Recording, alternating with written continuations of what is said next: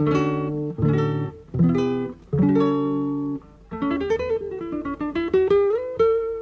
Central 3 apresenta o Cinema Nacional em Revista. É o Central Cine Brasil.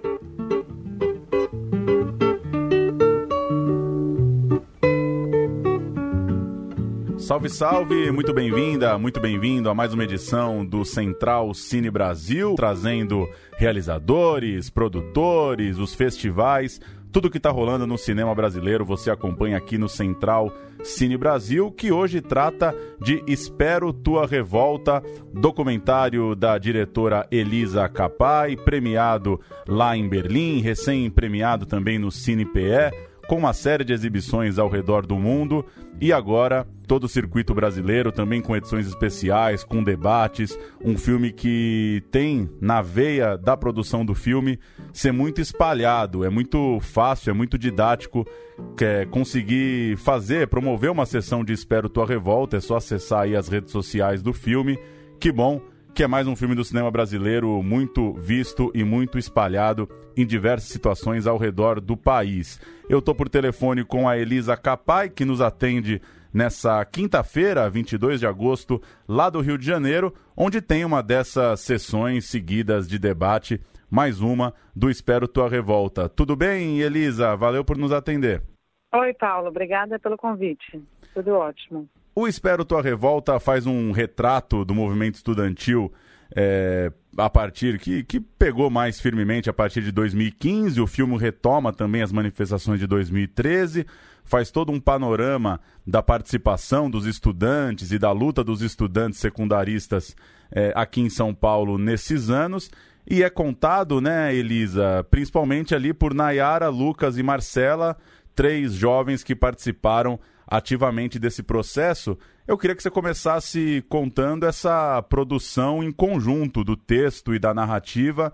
É, imagino que você, desde o começo, já sabia que teria que estar muito próxima dos secundaristas, mas quando é que você se deu conta que eles deveriam contar essa história? Quando que a sua pesquisa, é, de certa forma, foi virando esse texto é, e essa narrativa que está na boca deles? Então, é, quando eu comecei a estudar e entrar dentro do movimento estudantil, um que eu entendi que não existia o movimento estudantil, existiam lutas estudantis, né? Que, que a própria tem uma, um conflito entre os jovens autonomistas, os estudantes é, secundaristas e autonomistas, ou seja, que não acreditam numa forma hierárquica de poder, não acreditam nos partidos políticos e nessa forma representativa, que são os estudantes que puxaram ali 2015 e, o, e as entidades estudantis, que são estudantes que se organizam né, através de entidades, através de grupos, em geral ligados a partidos políticos. Então eu entendi que essa era uma das questões do filme, então ia ser complicado já de cara ter um único narrador ou uma única verdade, porque o grupo não é coeso. E eu acho que tratar de complexidade é muito importante para a gente conseguir entender as coisas de uma forma mais profunda e até sair dessa polarização da nossa sociedade que é um tanto simplista, né? E enquanto eu mergulhava e ia conhecendo os meninos, eu fui vendo como a questão estética e a questão política elas estavam de braços dados. É, me explico. O movimento feminista ele tem o slogan "Meu corpo, minhas regras". Eu olhando para as meninas, para aquelas secundaristas ocupando as escolas, o próprio corpo delas já era esse manifesto né? Sei lá, a primeira a primeira ocupação que eu participei foi a ocupação da Alesp, tinham meninas com roupas muito curtas dormindo ali ao lado da guarda municipal, o que a princípio me deu uma angústia muito grande de ver, de preocupação com aquelas meninas. E logo quando eu entendi que na verdade elas estavam pegando a política, né, o, o meu corpo, minhas regras, e colocando no próprio corpo enquanto forma de estética, é, aquilo, aquela minha preocupação, ela ganhou, na verdade, um, eu fiquei emocionada de ver que, que eles estavam trazendo a questão política para a estética daquela forma. E quanto mais eu entrava no movimento, mais eu entendendo dessa como essa estética e política se abraçam. No movimento eu entendi que o filme, se ele queria, quisesse representar esse movimento estudantil, ele deveria trazer para a própria estética, né, para a própria narrativa do filme, para como o filme é contado, essas questões do movimento estudantil, como carne também. E daí vem, vem né, os eixos principais, que é o feminismo, o feminismo negro, a luta LGBT, a luta antirracismo, é, é, é esse confronto entre autonomistas e entidades. Eles, eu entendo que eles têm que ser falados, mas eles têm que ser falados de forma orgânica, ou seja, pessoas que trazem na própria história, na própria pele, né, na, você olha e você já entende que aquilo ali é uma pauta daquela pessoa, porque aquela pessoa é aquilo. E daí surge é, a ideia de serem três personagens, serem três personagens que cada um deles tem pelo menos um desses temas no próprio corpo, na própria história. E, e, a forma deles disputando a narrativa ali tem muito a ver com a forma como o próprio movimento estudantil de hoje está hoje. Né? Então, é, é, o Coca, que ele entra aí como primeiro narrador, que ele é um homem, né, que ele começa essa narrativa, mas ele é um homem negro, que a luta antirracista é uma questão da rotina e de sobrevivência dele ele traz isso e ele também traz a questão da cultura, né? Ele é rapper, ele é ator, ele, ele consegue falar de temas muito sérios de uma forma muito artística, às vezes muito engraçada, às vezes através de música, através de poesia, que é também uma questão do movimento estudantil, né? A transformação disso tudo em cultura. Então o Coca, de alguma forma, ele, ele é isso. A Nayara, que é quem rouba a narrativa dele, questionando como que um homem, mais uma vez, vai, vai se tornar porta-voz dessa luta, dessa luta que tinha como tag aí, lute como uma garota, no momento em que as principais lideranças estudantis eram mulheres. E a Nayara tinha, quando ela, quando ela entra como personagem do filme, ela tinha acabado de ser eleita presidente da União Estadual dos Estudantes de São Paulo, então ela é representante aí desses estudantes que se organizam dessa forma hierárquica, ela é filiada ao PCdoB, ela faz parte da União da Juventude Socialista, né? então ela, ela vem como, de alguma forma, uma liderança deste movimento estudantil. E logo entra a Marcela, que ela é autonomista, ela não acredita nessa forma de representatividade, ela acha um absurdo que é uma mulher branca, mais uma vez uma pessoa branca, que vai falar, que é outra das questões do movimento estudantil, né? Quem, quem pode ser a porta-voz desse movimento das escolas públicas, sendo que as escolas públicas são majoritariamente formadas por estudantes negros, estudantes periféricos. Então, a, a Marcela, com o corpo dela e com a história dela, ela vem reivindicar esse lugar de fala e trazer vivências que estão que ela tem porque ela nasceu negra no Brasil e pobre, né? São vivências aí da de, de como como a nossa sociedade trata isso. E né, ela tem uma fala para mim, é uma das mais fortes do filme, que ela fala que, quanto, das histórias de despejo da família dela e que eles tinham que escolher se vão comer ou se vão morar.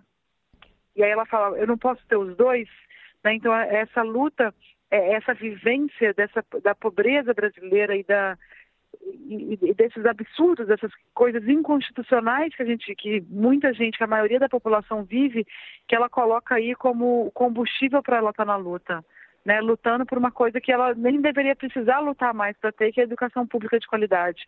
Afinal, nossa Constituição é, garante esse direito que não é cumprido, assim como garante o direito da moradia, que ela claramente coloca que não é cumprido, e tantos outros direitos.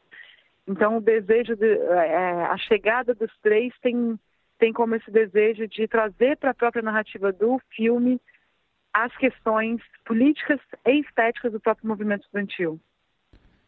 E Elisa, qual foi o... Imagina, foi ótimo. E, e, como foi, como que é, é para você enquanto realizadora, qual que é o desafio de tratar de um tema tão quente, de uma história tão recente? Seus outros filmes também tinham as suas urgências, é claro, é, mas a gente está falando de um assunto agora que está no noticiário o tempo inteiro, ou que estava de forma mais forte até outro dia, é, que de imagens que as pessoas estavam vendo ali se multiplicando em redes sociais, enfim, no, nos jornais. E de um tema que também está é, tá passando por outros vários filmes que estão rodando no país nos últimos é, meses e anos. É, um filme de verão, o Escolas em Luta, o Eleições, da Alice Riff, enfim. Conta um pouquinho como que foi para você é, se debruçar sobre um tema que está muito quente, é contar uma história que ainda está acontecendo de certa forma, e, e lançando um filme, produzindo um filme diante de uma temática que está em alta também no, no documentário brasileiro hoje. Eu fico muito feliz que essa é uma das temáticas em alta no documento. O, o, o Escolas em Luta é, foi uma das inspirações para fazer o filme. Quando a gente começou, o Thiago também estava terminando e ele foi muito generoso ao me passar o link, eu não conhecia ele, e eu pude assistir. E e o Eleições ele é editado pelo Yuri Amaral, que também editou Espero Tua Revolta. Então ele estava em paralelo fazendo as duas edições. E uma das preocupações que a gente tinha é que a gente fizesse um outro filme, né? Que esses filmes todos, eu acho muito legal que cada um traz um aspecto diferente. É, eles deixam documentados partes diferentes da história, formas de contar diferentes dessa história, que é uma história que eu acho que ela tem que ser contada, ela tem que ser pensada, refletida, e a gente tem que é, entender esse Brasil a partir dessa juventude e entender também é, quem, quem é essa juventude que não é mais o futuro, é, é esse presente do Brasil, né?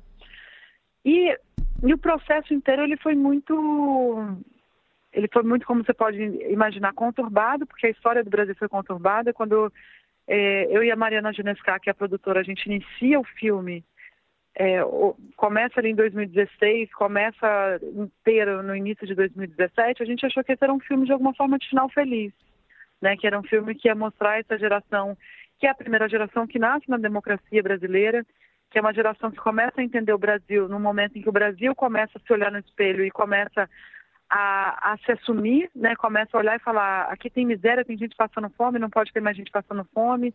É, a nossa escravidão, né? Nós que somos o último país a, ter, a abolir a escravidão no, no Ocidente inteiro e que essa escravidão, porque a gente nunca olhou de frente para ela, ela não termina, né? Só a gente vê como que a polícia até hoje trata os jovens negros, trata a população negra, como que a população negra ela está no, nos índices de violência no, no, no sistema penitenciário, como que ela recebe muito menos do que a população branca. É, é, é, uma população, é uma juventude então que começa a entender o Brasil vendo que não tem negro na, nas universidades notando que não tem negro nas universidades, porque nunca teve negro na universidade, mas isso não era uma pauta, notando que a mulher no Brasil ela sofre diversos tipos de violência apenas pelo fato de ser mulher e uma das violências é inclusive salários mais baixos que os dos homens, né? Então essa geração ela nasce com isso, ela tem uma urgência muito grande em transformar isso.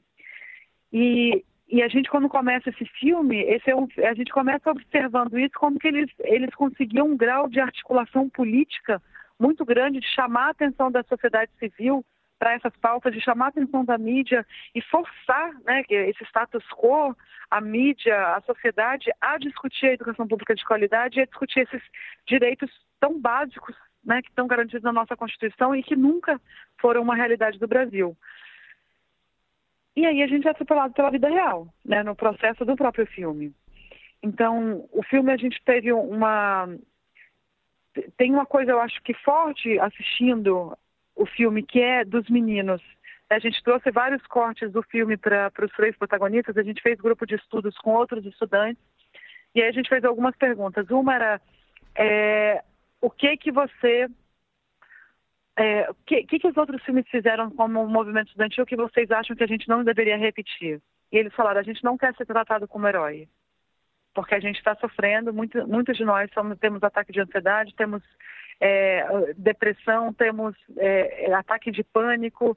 É, quando a gente fez essa reunião, tinha acabado de se matar uma das meninas que participava desse movimento secundarista. Então eles falaram, a gente não quer ser tratado como heróis. E, e eu perguntei também, se vocês pudessem voltar no tempo, o que, que vocês falariam para vocês mesmos? E aí todos falaram, eu falaria para eu tomar mais cuidado, para eu ir menos para o front, para eu não estar tá nesse grau é, de, de ansiedade que eu estou hoje. Então a gente foi tentando entender, a, ainda do calor do momento, mas se a gente for pensar que os protagonistas, a Marcela, por exemplo, ela ocupa a escola dela com 15, e hoje, no lançamento do filme, ela acaba de completar 20, também é 25% da vida dela que se passou desde, desde esse início. Então, eles conseguem ter um recuo, por um lado, para conseguir se ver ali no início daquelas ocupações. O Coca, que é mais velho, ele, se, ele conta dele também nas marchas de junho de 2013, que, são, que é um momento que inspirou essa geração, é a primeira vez que eles veem o, o poder da, da galera junto, das pessoas juntas reivindicando uma mesma coisa, como né, a frase o povo unido, quando isso acontece, nos raros momentos que isso acontece, como isso pode transformar a sociedade. É, e eles conseguem falar com algo de distância. Só que aí, com a realidade do Brasil atropelando a gente, a gente foi tentando, por um lado, evidenciar que a gente estava sendo atropelado por isso. Né? O filme ele tem tempos muito diferentes. Ele começa meio que no presente, ele volta para explicar 2015, que é o momento que eles conseguem ver com essa reflexão, E quando a gente volta para o 2016, 2017, 2018, o filme ele, ele, ele, ele vai para uma, uma outra forma de contar essa história, que é uma forma de contar o que está acontecendo que eu não estou entendendo ainda. E a gente, enfim, o filme seria lançado em setembro, outubro do ano passado. Eu imaginei que. Eu nunca imaginei, até bem pouco antes das eleições, que o presidente eleito seria o Jair Bolsonaro. Né? E isso foi um grande susto quando eu entendi que isso aconteceria, porque eu temo pela temo por esses estudantes, né? Em geral, a gente, quem faz filme filme social sabe que expor pessoas que são ameaçadas, ativistas, sem teto, sem terra, ribeirinhos, indígenas, é de alguma forma uma forma de proteger aquela pessoa, porque ela passa a existir para mais pessoas e você protege o corpo, só que a gente entrou num momento do aleatório. A gente entrou num momento em que tem um presidente que fala que vai acabar com todas as formas de ativismo, faz isso como promessa de campanha, que promete em campanha que vai, que vai varrer os vermelhos, né? Ou, ou para o exílio ou para a prisão. E ele está falando, esses vermelhos que ele se refere, são também os personagens do filme. Eu fiquei muito insegura sobre o que fazer, como, como, o que, que a gente faria para né? Porque eu, eu imagino a, a, responsabilidade de você fazer um filme que de repente algum dos seus personagens sofre algum tipo de perseguição aleatória. E eu conversei com eles no momento, eles falaram, não, mais do que nunca a gente precisa desse filme, esse filme precisa ser visto. Então o filme ele é lançado em fevereiro na Berlinale e ele é lançado, não tinha dois meses de governo Bolsonaro, né? Foi uma emoção muito grande ali. A plateia estava atônita, querendo entender o que estava acontecendo no Brasil. Eu acho que a gente continua atônito tentando entender o que é no Brasil e o esforço nesse filme é de evidenciar este susto né, que a gente vive agora. Imagina quando você é ativista, quando você é, é, é negro, quando você é pobre, o que, que é ver um governo desse subindo no poder com essas promessas, quando você entende que essas palavras elas podem se tornar verdade como estão se tornando. E aí, eu, Paulo, eu aproveito para emendar numa questão que para gente, porque o filme ainda não acabou, né? O filme tem várias sessões que acaba, quando acaba a sessão, a gente continua continua com depoimentos muito fortes das coisas que estão acontecendo. E para a gente, um, um, dos objetivos desde o começo do filme era trazer não só a estética do movimento, essa estética política do movimento para o filme, como também para a distribuição. A gente sabe que no Brasil é, em, não, infelizmente não apenas no Brasil, boa parte das pessoas que frequentam uma sala de cinema, que podem pagar por uma sala de cinema e chegar numa sala de cinema, em geral estão nas regiões centrais e, e nos bairros classe média, classe média alta, é, são pessoas também de classe média, classe média alta e classe alta. E esse é um filme sobre estudantes periféricos, sobre estudantes de escola pública, que em geral são pobres. E eles não são público-alvo dessas salas. A gente queria que esse filme chegasse neles então, é, por um lado, a gente consegue que várias salas, como o IMS de São Paulo, como o IMS do Rio, é, estudante de escola pública possa chegar nessa, nessa sala de cinema e viver o que, sei lá, eu como realizador, eu acho dos momentos mais mágicos, que é entrar numa sala escura e ser absolutamente transportado para uma vida que não é a minha própria vida. Então, por um lado, a gente está se esforçando, né, a Taturana, que é a distribuidora do filme, está se esforçando para que mais e mais salas consigam receber de, sem cobrar ingresso dos estudantes de escola pública, mas a gente também quer que esse filme chegue nos estudantes, a gente quer que esse filme chegue nas escolas, que esse filme chegue nas universidades, nos grêmios, nas ruas, nos encontros de família, dessas famílias rachadas por essa polarização, e que ele seja um momento da gente sentar junto e discutir esse, esse é, o próprio tema do filme e os, os, tantos temas transversais do filme juntos, porque a gente acredita na cultura como esse, essa esse instrumento de olhar para esse passado, de nos colocar nesse presente e ser capaz de sonhar novos futuros. E quando a gente entendeu o que poderia vir a acontecer no Brasil, a gente abriu mão de aguardar uma verba que a gente provavelmente conseguiria, talvez conseguiria, via agência de cinema para fazer distribuição. A gente está fazendo de forma completamente independente porque há uma urgência. E, e a princípio era uma intuição, e era uma intuição que tinha que eu me questionava, ah, será que não é paranoia, né, que a gente está correndo assim? Só que hoje, no dia de hoje, a gente vê que foi censurado no, no, no Centro Cultural da Justiça aqui do Rio de Janeiro, que inclusive foi onde eu lancei meu primeiro filme, o Tão Longe Aqui, né, que uma mostra que estava sendo feita lá, três títulos foram censurados. Censurados. A gente está vivendo no Brasil, é, infelizmente, eu, eu, gostaria de achar que o que eu, que eu intuía há alguns meses era algum grau de paranoia, mas infelizmente a realidade a gente está vivendo censura. Os filmes foram censurados por temáticas, temáticas inclusive muito parecidas com a Tua Revolta. Né? A Ancine, o, o, presidente já prometeu que vai censurar tema, temas da Ancine, que temas como gênero, temas como é, é, que, lutas antirracistas não serão faladas mais pelo cinema nacional. Nosso cinema nacional ele tem como tradição falar desses temas, porque são temas da sociedade. O cinema está aí para entender, para refletir, para repensar a sociedade. E se a gente não falar desses temas, a gente não vai poder falar sobre nós mesmos. E um cinema que não fala sobre si, né, tem aquela frase famosa, tipo, um país sem documentário é como uma história, uma família sem fotografia. Se a gente não consegue mais fazer esse tipo de filme, a gente não vai conseguir mais se ver, a gente não vai conseguir mais criar a nossa própria história e lembrar quem a gente foi, como a gente era e como a gente é hoje.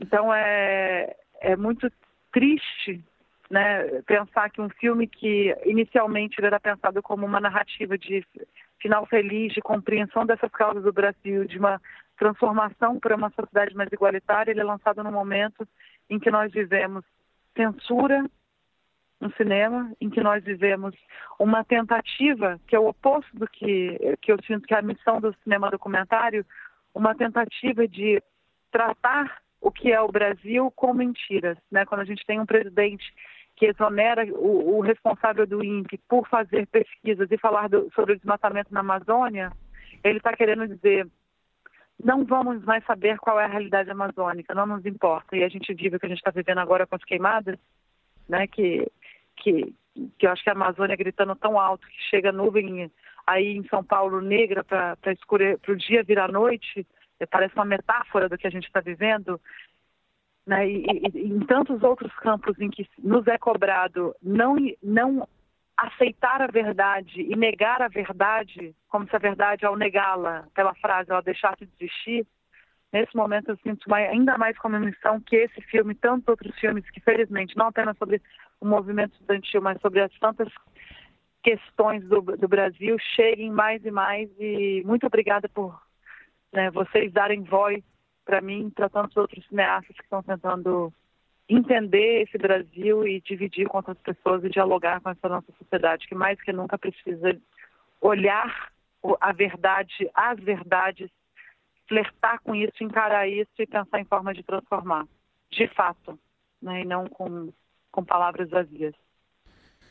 Legal, eu reforço o que você disse, Elisa, para quem tiver possibilidade, interesse em todas as em todos os canais aí nas redes sociais do Espero Tua Revolta, tem lá um passo a passo para quem quiser é, agendar uma exibição, para quem quiser entrar em contato para promover um debate, uma sessão, alguma reunião em torno do filme. Muito importante, que bom que vocês têm conseguido fazer isso. O filme estreou em circuito comercial na semana passada. A gente sabe que prêmio ou repercussão né, não estão garantindo grandes bilheterias para o cinema brasileiro, a concorrência é muito grande, é, o acesso às salas é complicado, como você citou. Então a gente reforça que quem tiver a possibilidade de promover sessões e espalhar o filme, ou faça, é só entrar em contato com o pessoal do Espero Tua Revolta. Elisa, valeu pelo papo, boa jornada aí nas conversas com o filme, boa sessão aí no Rio e sucesso aí na, na divulgação, nos papos e espalhando seu trabalho. Valeu. Muito obrigada, Paulo. Convidar reforçar então o convite. O filme, inclusive, ele entra hoje em, em outros cinemas, tem exibição. A gente está em sete capitais do Brasil e várias outras exibições independentes. É, entra no Espera Tua Revolta na página do Facebook, lá tem todas as informações. O filme vale a pena ser visto em cinema, ser escutado no cinema principalmente. A trilha está maravilhosa e espero a presença de vocês aí nas sessões todas. Muito obrigada. Valeu, tchau, tchau, até a próxima. Tá então, espero tua revolta, novo documentário da Elisa Capá em cartaz em todo o país. Acesse as redes sociais do filme e procure a sessão mais próxima. Vale muito assistir o Espero Tua Revolta e vale muito também atrás dos filmes da Elisa, uma das grandes documentaristas, cineastas do Brasil atualmente. Falar um pouquinho dos 12 filmes que se inscreveram para tentar a vaga brasileira que busca um lugar entre os finalistas do Oscar. A Academia Brasileira de Cinema divulgou a lista dos 12 filmes que estão na disputa para representar o Brasil buscando uma vaga no Oscar de 2020. O escolhido sai é, semana que vem, dia 27 de agosto. O filme escolhido pela Academia entra numa primeira seleção do Oscar e, claro, aí passa a ser avaliado pela Academia lá dos Estados Unidos para tentar chegar entre os finalistas, quem sabe chegar ao evento principal é, em fevereiro, lá em Los Angeles. Os 12 filmes brasileiros pré-selecionados são Bacurau, de Kleber Mendonça Filho e Juliano Dornelles, Simonal, do Leonardo Domingues, Los Silêncios, da Beatriz Sainer, A Vida Invisível, do Karim Ainus, Sócrates, de Alex Morato, A Última Abolição, da Alice Gomes, A Voz do Silêncio, do André Ristum, Bio, do Carlos Gerbasi, Legalidade, é, do Zé Cabrito, Humberto Mauro, documentário do André de Mauro, Espero Tua Revolta, da Elisa Capai, que a gente acabou de conversar, e Chorar de Rir, do Tonico Melo, os 12 filmes brasileiros tentando um lugar no mais badalado prêmio do mundo. Registrar também que está começando o Festival Internacional de Curtas aqui em São Paulo, 324 filmes exibidos gratuitamente, edição de número 30 de um dos mais tradicionais festivais aqui da cidade e, por que não, do Brasil, um grande encontro do curta-metragem aqui no Brasil. É, essa edição está começando nessa semana, nessa quinta-feira, dia 22, vai até o dia 1 de setembro. Sessões gratuitas na Cinemateca, no Cinesesc, no MIS, no Espaço Itaú de Cinema, no Centro Cultural São Paulo, no Sinusp, no SP Cine Olido e nas unidades da SP Cine, é, nas unidades do Céu, espalhados aí pela cidade de São Paulo. São títulos de 53 países em mostras principais, em programas imersivos, em programas especiais e também em atividades paralelas específicas. Vale muito dar um pulo no Festival Internacional de Curtas de São Paulo, grande retrato do curta-metragem do nosso tempo. Sempre uma mostra muito badalada e muito querida pelos cinéfilos aqui da cidade. Registrar também que, como muita gente já sabe, inclusive a Elisa citou no nosso papo há pouco, um edital com séries de temática LGBTQ+, foi suspenso depois de ataques de Bolsonaro aos títulos selecionados. Ele tinha anunciado que estava garimpando filmes, estava de olho em filmes com temática do tipo, e o próximo passo dessa absurda decisão, se dá para chamar de decisão, porque está claro que o governo federal não tem ideia do que acontece com o cinema brasileiro, mas enfim, o próximo passo aconteceu nessa semana. O governo suspendeu um edital específico para séries que seriam exibidas em TVs públicas e que tinham uma categoria de investimento para projetos com tema, é, com temáticas que envolvem a população LGBT. A portaria foi assinada pelo ministro Omar Terra eh, e isso acabou também fazendo com que o secretário especial de Cultura, o Henrique Pires, pedisse as contas. Ele deixou o cargo, falou inclusive à Folha de São Paulo que a suspensão do edital foi a gota d'água para ele deixar o cargo, eh, usou a palavra censura, né, vindo exatamente de uma pessoa de dentro do governo, eh, chegou no limite, tá claro, é, tá óbvio que o governo federal não vai apoiar filmes é, de todos os tipos e de todas as temáticas, como vinha acontecendo no Brasil nos últimos anos. E se alguém tinha dúvida, o, a suspensão desse edital específico deixa isso muito claro. É, isso causa, obviamente, muita revolta na classe do cinema. A Associação das Produtoras Independentes do Audiovisual Brasileiro soltou, por exemplo, uma carta para o setor. Os principais jornais também fizeram reportagens ouvindo aí produtoras, realizadores, enfim, é, o didatismo do governo em relação ao cinema brasileiro ganha um capítulo histórico. Se alguém tem dúvida de que o cinema e a cultura como um todo incomodam o atual governo federal, essa dúvida não existe mais. cancelamento de um edital com projetos já aprovados, portanto, isso repercute em empregos, em planejamento das produtoras. Produtoras grandes, inclusive, têm relatado que os projetos estão parados, que gente está tendo que ser desligada em razão da incerteza de recursos. Momento muito ruim pelo qual está passando o cinema brasileiro. Veremos como segue uh, essas, esses editais, essas verbas que já estavam previstas e que estão emperrando aí o trabalho dos realizadores e produtores no Brasil. Essa semana tem a estreia de Socorro, Virei uma Garota, uma comédia dirigida pelo Leandro Neri, e também O Verde Está do Outro Lado, documentário dirigido pelo Daniel Rubio, que trata do acesso à água, tanto no Brasil quanto no Chile. Mais um filme da temática ambiental e de acesso aos recursos naturais, que também não deixa de ser um tema mais do que urgente, sempre foi, já vinha sendo nos últimos anos e agora parece mais urgente do que nunca. É, essa semana teve o lançamento, a coletiva de imprensa de Bacurau, aqui em São Paulo. Evento muito grandioso, chama muita atenção no tamanho da divulgação e da promoção de Bacurau, com certeza muito acima da média do que a gente está acostumado a tratar aqui no programa e o que está acostumado a ver aí nas cabines, nas coletivas, nas promoções dos filmes. E a gente está em contato com a produção. Muito provavelmente na primeira semana de setembro teremos aqui um programa com a turma de Bacurau, com o filme já em cartaz. O filme estreia na semana que vem, dia 29. É, só para deixar registrado que está no radar, falaremos sim de Bacurau muito em breve. E como a gente costuma fazer aqui no Central Cine, já com o filme em cartaz, para quem está ouvindo poder é, refletir, pensar e ouvir com o filme disponível nos cinemas.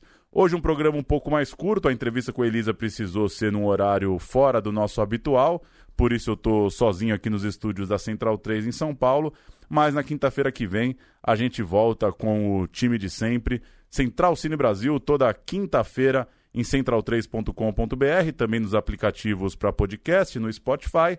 E você que quer saber mais do cinema nacional, assine nossa newsletter em centralcinebrasil.com. É só deixar seu e-mail que semanalmente a gente envia as últimas do cinema brasileiro. A gente volta na semana que vem. Até lá. Tchau.